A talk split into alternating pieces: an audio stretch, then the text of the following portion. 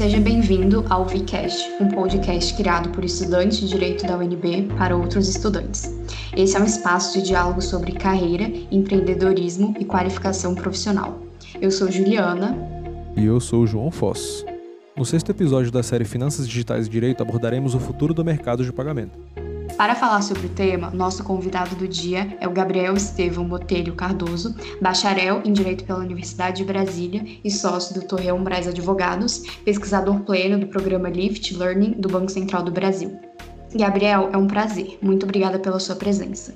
Muito obrigado, Juliana. É um prazer estar com vocês aqui no VCast temos certeza de que será uma ótima conversa. O Pix revolucionou a forma como os brasileiros realizam pagamentos. Você saberia nos informar se algum outro país já havia implementado um sistema de pagamento semelhante ao que o Pix é no Brasil? Existe alguma característica do nosso sistema bancário que tenha facilitado a implementação do Pix? É, agradeço pela pergunta, Juliana. O tema do, do, do, Pix, né, que internacionalmente é conhecido como Fast Payment, é, ele é um tema estudado mundo afora. Inclusive, tem um relatório relativamente recente, do ano de 2016, bastante abrangente, do BIS, que é como se fosse um banco dos bancos centrais é, que existem mundo afora. E nesse relatório, é, o BIS vai definir os pagamentos instantâneos, que é o conceito onde se enquadra o PIX, como aquele pagamento em que a transmissão da mensagem de pagamento, ou seja, a iniciação do pagamento e a disponibilidade final dos recursos para o recebedor ela acontece é, em tempo real ou próximo disso e o uso da ferramenta está disponível 24 horas por dia, 7 dias por semana. Nesse mesmo relatório, é, existe um estudo bastante abrangente sobre as iniciativas que já existem ao redor do mundo e é possível citar, por exemplo, a ferramenta da Coreia, que já existia desde o ano de 2001. Aí existem diversas outras iniciativas, como da África do Sul, do Reino Unido, é, da China, e os que são mais semelhantes ao modelo que foi implementado aqui no Brasil do ponto de vista de, de infraestrutura são os modelos da Suécia e do México. É, o do México ele foi mais aperfeiçoado no ano de 2015 e o da Suécia no ano de 2012. Então, sim, a resposta para a primeira pergunta é que existem diversos outros é, modelos né, de pagamentos instantâneos, como, é, como o Pix, implementados em outros países do mundo. Em relação à segunda pergunta, é bastante curioso se você parar para estudar a história do nosso sistema de pagamentos aqui no Brasil, você vai perceber que em meados de 99 a gente teve a aprovação pelo Banco Central de um projeto que iniciou uma reestruturação do nosso sistema de pagamentos. Essa reestruturação está bastante bem descrita em relatórios do próprio Banco Central, também tem um texto bastante é, interessante do Alan Brito, de 2002, ele se chama A Reestruturação do Sistema de Pagamentos Brasileiro e seus impactos nas instituições financeiras, foi publicado na Revista de Contabilidade e Finanças da USP, e eles descrevem como houve um, uma reforma em uma das camadas de nosso sistema de pagamentos ali no início dos anos 2000. Apenas para elucidar, o sistema de pagamento ele costuma funcionar em duas camadas. Uma primeira, que é, em inglês utiliza-se o termo gross, em português significa atacado, ela é uma camada mais restrita, onde acontece a interação entre as instituições financeiras, e normalmente ela é mediada pelo Banco Central. E ela é caracterizada pelo volume baixo de transações mas por valores mais elevados. Então você tem ali bancos fazendo menos transações, mas em valores bastante relevantes na escala dos milhões ou dos bilhões. E a outra camada é a camada de varejo, ou retail do inglês, né? E essa camada é mais geral e é onde ocorre a camada que a gente usa mesmo, a interação entre as pessoas físicas, pessoas jurídicas em geral, e ela costuma ser mediada pelas instituições financeiras. E ela tem por característica que o volume de transações é bem mais alto, né? afinal são milhões de pessoas utilizando, milhares de empresas, mas os valores eles são tanto quanto menores se comparados aos valores praticados pelo, pelos bancos. Esse sistema brasileiro, que foi reformado ali no, no início do, dos anos 2000, essa mudança aconteceu justamente nessa camada de atacado, então na camada em que existia a interação entre os bancos. Os bancos eles têm as chamadas contas de reservas bancárias junto ao Banco Central, e essas contas elas são como se fossem as contas correntes para um indivíduo, a grosso modo. E o que o Banco Central fez naquela época foi substituir um modelo de liquidação diferida, e é um termo técnico para dizer é, que a compensação e a liquidação do pagamento, ou seja, é, o início desse pagamento, entre aspas, e o, a efetiva realização da transferência final é, dos recursos entre as contas bancárias é, ela era diferida, ou seja, primeiro se realizava uma coisa, depois se realizava outra, e o Banco Central transformou um sistema que funcionava dessa forma para um sistema de liquidação bruta em tempo real, ou seja, um sistema onde a, a liquidação, o início do pagamento e a liquidação era realizada ali praticamente é, no mesmo momento ou em seguida. Se eu puder dar um exemplo é, explicativo de como é a diferença entre essas duas coisas, no antigo sistema de pagamentos brasileiro, ou seja, isso antes do ano de 2002, se um banco ele ia transferir 100 milhões para um, um outro banco, ou seja, o banco A transfere 100 milhões para o banco B às 10 da manhã, e o banco B transfere 150 milhões para o banco A às 2 da tarde, uma única liquidação, ou seja, a transferência final dos fundos ia ser feita no final do dia, ou seja, a transferência de 50 milhões do banco B para o banco A. E tudo correria normalmente no nosso sistema, mesmo que, não que o banco A não tivesse um real sequer na conta dele durante o dia. Após a reforma, o que, que aconteceu? É, a liquidação passou a ser feita no mesmo momento ou pouco após é, a transação ser realizada. Então, pegando meu exemplo, seriam transferidos 100 milhões do banco A para o banco B de manhã e depois seria realizada a transferência de 150 milhões do banco B para o banco A no período da tarde. Por que, que isso é importante? Porque essa transformação que a gente teve ali no início dos anos 2000 é exatamente o que o Pix é para as contas bancárias, contas correntes das pessoas é, no dia a dia. Então, a gente teve uma transformação de um sistema em que havia essa liquidação diferida, esse espaço de tempo entre as transações, e passou-se a adotar um sistema em que essa liquidação ocorre de, de, forma imediata. No caso do Pix, a meta era que fosse em, no máximo, 10 segundos, né, segundo a, as resoluções do Banco Central. Então, o fato de a gente já ter feito essa reforma ali no início dos anos 2000, de alguma forma repercute numa facilidade para que a gente tenha realizado ela agora, expandindo ela para essa segunda camada do nosso sistema de pagamentos, a camada do varejo.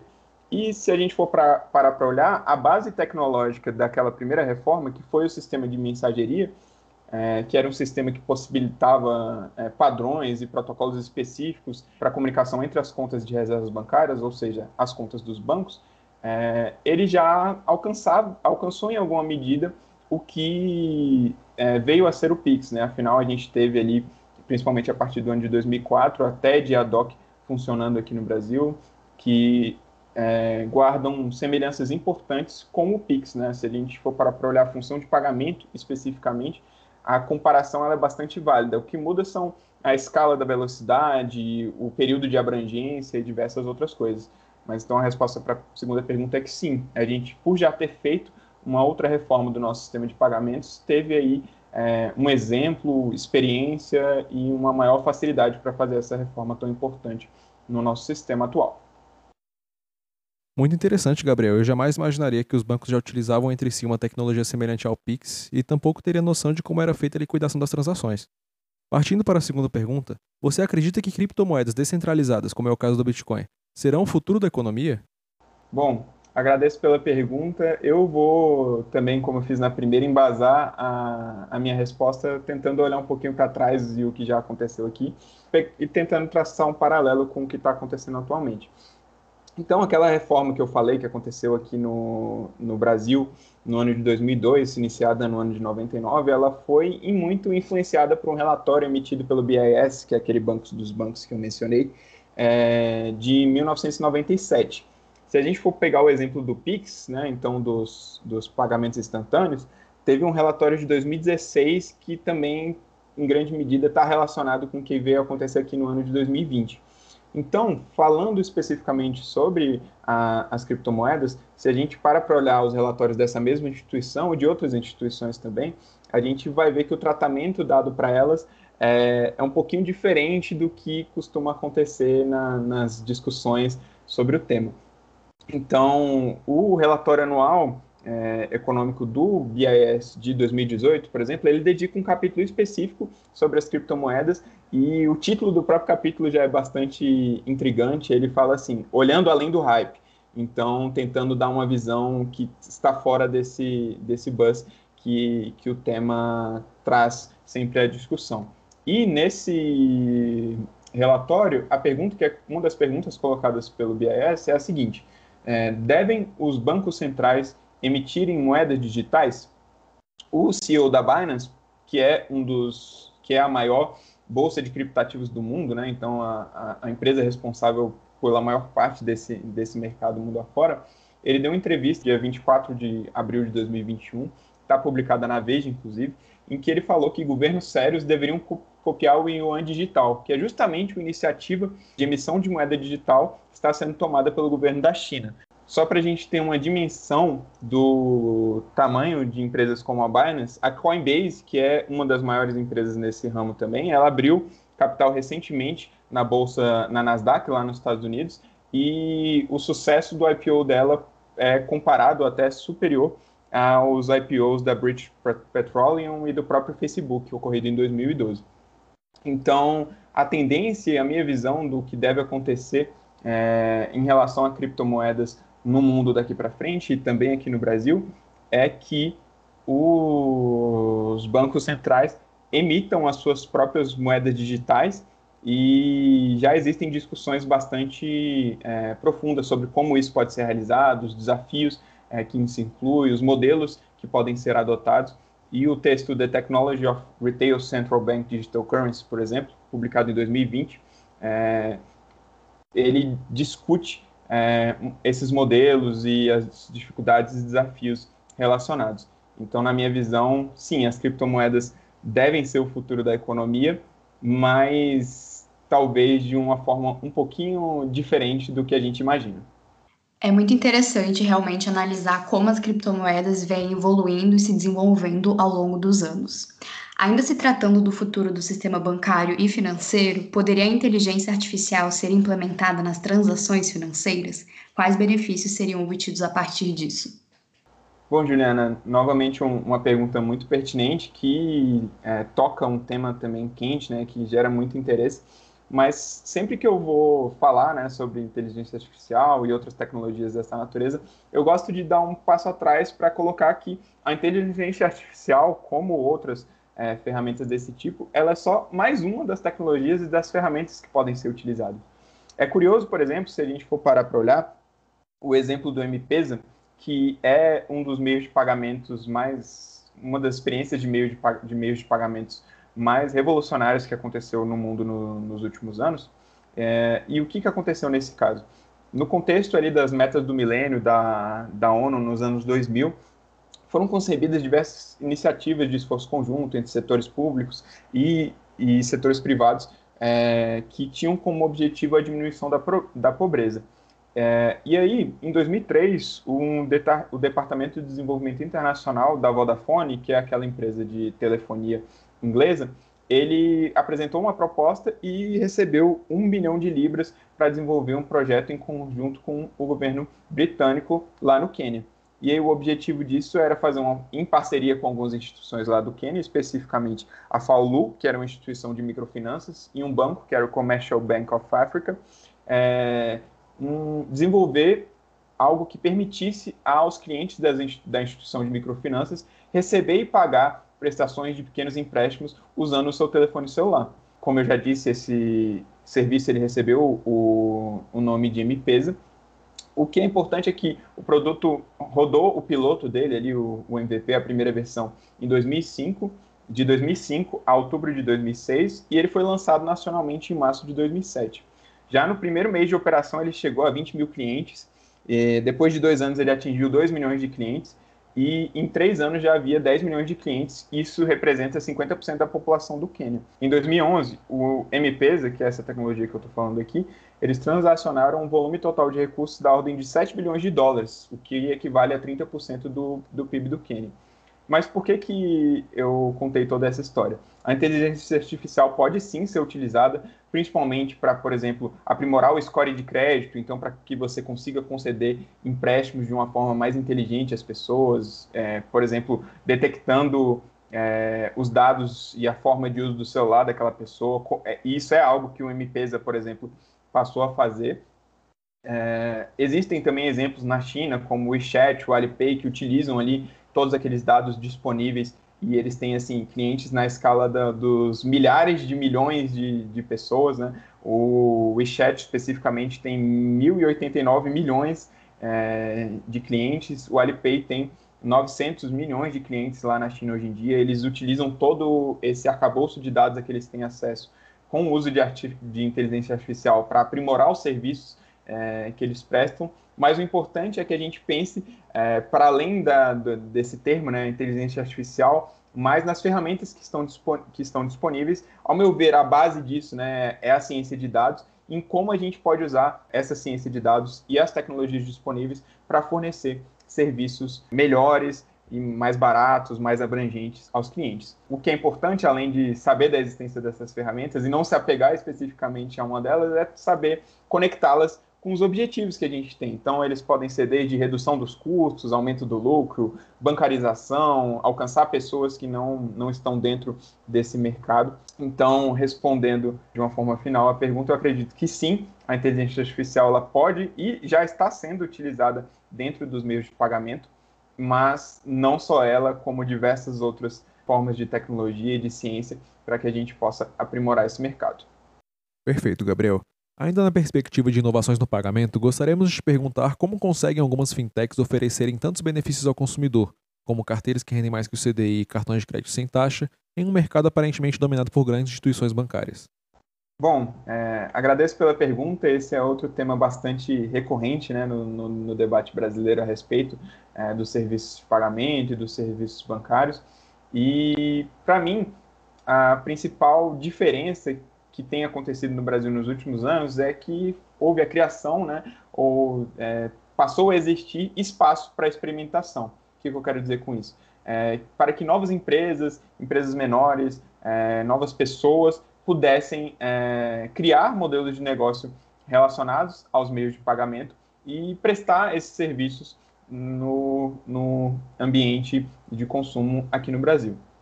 Uma coisa que ilustra bastante essa diferença é o fato de que se você abre ali o seu aplicativo do banco e você tem, como eu, um bancão tradicional, uma conta no bancão tradicional e uma conta de pagamento é, num desses bancos, entre aspas, aqui mais novos, no instituição de pagamento, e como é, o Nubank, por exemplo, você vai ver que a sua agência, né, nessas, nesses aplicativos mais novos, ela vai ser ali o número 0001, enquanto no bancão você vai ter realmente ali uma agência que corresponde a um lugar físico onde você vai ser atendido. Então, por que, que se o espaço para experimentação? Porque é, se criaram aqui no Brasil instituições é, financeiras que sequer têm uma agência, o que seria impensável é, no modelo anterior. Um, uma legislação aqui entrando mais no, no, no ramo do direito mesmo, é, que possibilitou que isso acontecesse foi a Lei 12865 de 2013. É, e o que, que essa lei fez? Ela criou a figura jurídica das instituições de pagamento e as contas de pagamento. Tá, Estevam, mas o que, que são né, essas instituições de pagamento e essas contas de pagamento? Elas são basicamente é, figuras jurídicas que permitem que uma pessoa tenha um, uma conta é, e realize movimentações, se, seja inserida no, no contexto dos meios de pagamento, sem que ela precise necessariamente estar vinculada a um banco tradicional. Então, é, essa legislação, além de criar do, esses dois institutos, ela criou um ambiente, uma espécie de sandbox, onde ela suspende ou minora as exigências regulatórias que existem e permite que novos players entrem nesse mercado para fornecer esse tipo de serviço. Tem um artigo recente, por exemplo, do Bruno Benhoff, hum, que foi publicado no Jota, o título dele é Competência Regulatória do Banco Central, Lei 2865, justamente essa lei sobre a qual eu estou tratando, em que ele fala que antigamente as empresas da cadeia de pagamento estavam ligadas meio que umbilicalmente às instituições financeiras. E as instituições financeiras eram que faziam, quem fazia é, essa intermediação do crédito, ainda que indiretamente, e que dava o curso aos pagamentos. Essa situação ela vem mudando, nas palavras do Bruno, rapidamente, por quê? Porque agora empresas não financeiras ou empresas iniciadas do zero, como originadas com perfil mais de uma empresa de tecnologia, podem é, prestar esses mesmos serviços e competir com essas instituições mais antigas. Então, se a gente for olhar, por exemplo, da perspectiva das exigências regulatórias, para você criar um, um, banco comercial ali, aquele banco tradicional, e essa informação eu estou extraindo do, do próprio manual que o Banco Central disponibiliza em seu site a esse respeito, é, na seção, no título 4, seção 30, subseção 150, é, item 1, letra A, então assim, já passa aí uma noção do, da quantidade de burocracia e de exigências que existiam é, do ponto de vista regulatório para que um banco exista, exista, e elas têm sua razão de ser, mas eu não vou entrar nesse mérito aqui, mas o fato é que você precisava de um capital mínimo de 17,5 milhões de reais para começar a conversar com o Banco Central a respeito de criar é, um banco comercial, um banco tradicional para se inserir nesse mercado. Se você olha a Lei 12865, e a, as instruções normativas, é, diretrizes e demais documentos é, oficiais que regulamentaram essa lei, você vai perceber que para que as, as instituições de pagamento que fornecem essas contas de pagamento e que são muito comuns hoje em dia no nosso ambiente de meio de pagamentos, é, precisem de fato começar a conversar com o Banco Central ali, ter alguma preocupação regulatória adicional, uma preocupação regulatória maior, mais intensa e mais custosa, elas têm que ter no mínimo 500 milhões de reais em transações no ano ou 50 milhões de reais em recursos mantidos nas contas é, dos seus clientes. Então, assim, é um cenário muito diferente e essa flexibilização ou diminuição é, das exigências que o Banco Central faz possibilita que diversas outras iniciativas sejam criadas. Isso é possível porque o Banco Central entendeu que quando não existe um risco de fato de que aquilo tenha repercussão no mercado, ele pode ser mais flexível, digamos assim, para fomentar a inovação e a competitividade. Agora, se esses modelos de negócio vão prevalecer, que é um, algo que está muito claro né, na, na, pergunta que vocês colocaram, né? ah, mas como eles conseguem oferecer isso se eles estão competindo é, com esses grandes bancos?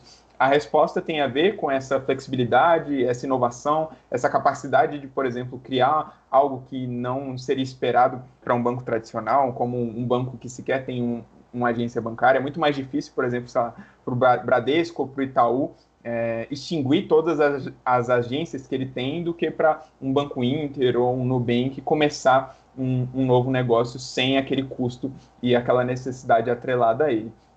Mas é, a resposta sobre quem vai sobreviver, qual modelo de negócio, de negócio vai funcionar, se isso vai dar certo, ela é uma coisa que, assim, seria um, um exercício de futurismo, não dá muito para saber o que vai acontecer. Se a gente for comparar, por exemplo, o lucro anual dos quatro maiores bancos aqui do Brasil, a gente vai ver que ele vem crescendo é, de uma forma recorrente aí desde pelo menos o ano de 2010, mas eu acredito que muito, muito antes disso. Em 2019 ele foi de 81,51 bilhões, por exemplo, enquanto o Nubank, apesar de ter crescido, é, estar crescendo muito em termos de, da quantidade de clientes, da base de clientes e é, em termos de marca e tudo mais, e ter aí muita gente que, que gosta muito, o fato é que é, ele vem dando aí é, prejuízos seguidos. Nos anos de 2017, 2018, 2019, 2020, o prejuízo dele é, recorrentemente superou a casa dos 100 milhões, chegou a estar na casa dos 312 milhões, então, o que, que eu quero dizer com isso? É, esses modelos novos, essas novas possibilidades, esses novos serviços, eles existem porque esses bancos têm essa flexibilidade, tem gente, é, quer dizer, essas novas instituições têm essa flexibilidade, tem gente disposta a colocar e a gastar dinheiro para tentar é, ganhar esse mercado, mas o fato é que ali no fim da linha, daqui a alguns anos, é, você vai ter um filtro de quem consegue de fato ganhar dinheiro para manter o, o seu modelo de negócio ou perder dinheiro, e aí a gente vai ver alguns desses modelos novos que oferecem tantos benefícios ao consumidor prosperando e outros acabando ou sendo deixados de lado pelas próprias instituições. Então, a resposta sobre como eles conseguem oferecer esses benefícios é que eles têm é, maior flexibilidade, mas ao mesmo tempo é um desafio que eles consigam manter modelos de negócios tão agressivos no longo prazo. E o importante é que essa competição ela continue existindo, porque isso beneficia é, o consumidor de uma maneira geral. Para finalizar, seguiremos uma tradição nos podcasts do Projeto Vínculo e gostaríamos de pedir uma indicação cultural que agregue conteúdo ao futuro profissional do direito, podendo ser um livro, série, filme, documentário ou até mesmo outro podcast. Bom, agradeço aí a, a pergunta. A minha dica cultural que eu tinha preparado aqui é o podcast Rádio Escafandro, é um podcast do qual eu gosto muito. Sou inclusive apoiador da iniciativa. Ele pertence a um jornalista a quem eu admiro muito também, chamado Tomás Chiaverini, e especificamente o episódio 34 desse podcast, ele tem o título de Dívidas, Calotes e Papagaios, e ele trata aí um pouco de uma maneira bem descontraída e interessante a respeito do funcionamento né, desse ambiente bancário que para tanta gente é um ambiente tão nebuloso. Então, fica a dica aí do, do podcast Rádio Escafandro e especificamente pelo tema aqui da nossa conversa do episódio 34. Muito obrigado, Gabriel. O Projeto Vínculo agradece sua participação. Bom, gente, queria agradecer muito pelo convite e pela oportunidade de participar do podcast com vocês. Eu queria deixar um recadinho final, se possível, é, e eu vou falar dele pegando aqui um, um, relatório bem antigo do BIS, que foi um, uma das fontes aqui de informação que eu utilizei para nossa conversa. E no, pre, no prefácio dele, quando ali os, os servidores do Banco Central foram traduzir lá em 97 o texto, eles colocaram uma das consequências das razões pelas quais é, eles tinham feito a tradução do texto para o português, o texto que tratava da, da reforma é, do sistema de pagamentos feito aqui no Brasil lá nos idos de, dos anos 90. E aí eles falam o seguinte, que eles fizeram isso porque o, o, Banco Central tinha todo o interesse no treinamento e na formação de especialistas né, nesse tipo de assunto, é, especificamente sobre o tema dos sistemas de pagamentos, é, tanto para suprir as necessidades do Banco Central, mas também para atender as necessidades do mercado como um todo. E aí eles colocam no final onde certamente se abrirão grandes oportunidades de atuação profissional. Então, eu queria deixar o recadinho e parabenizar o projeto por tá, estar dando atenção a esse tipo de tema, não só porque é um tema de extrema relevância para que todas as pessoas entendam no dia a dia como e por que essas transformações estão acontecendo, mas também porque, pensando aqui nos estudantes, esse é um campo muito fértil é, para que surjam oportunidades profissionais, oportunidades acadêmicas, inclusive, e para que as pessoas é, possam se desenvolver. E nessa linha, é, eu participei no ano passado, como vocês disseram aí no início, do programa Lift Learning do Banco Central, que é um programa que voltado justamente para conectar estudantes é, que, que, ainda estão na universidade ou que saíram há pouco tempo dela com empresas desse setor e com o próprio Banco Central para a construção de iniciativas. E esse programa ele deve ter uma nova edição é, nesse, nesse semestre ou nesse ano. Então fica aí o convite para que todo mundo fique atento aos possíveis editais, procure saber sobre o programa, sobre o programa Lift Learning do Bacen e quem quiser participar vai ser muito bem-vindo. E se você nos ouviu até aqui, agradecemos a sua audiência. Aproveite para nos seguir nas redes sociais. No Instagram, somos projeto.vínculo. No LinkedIn, Projeto Vínculo. E se gostou do episódio, não hesite em escutar os outros.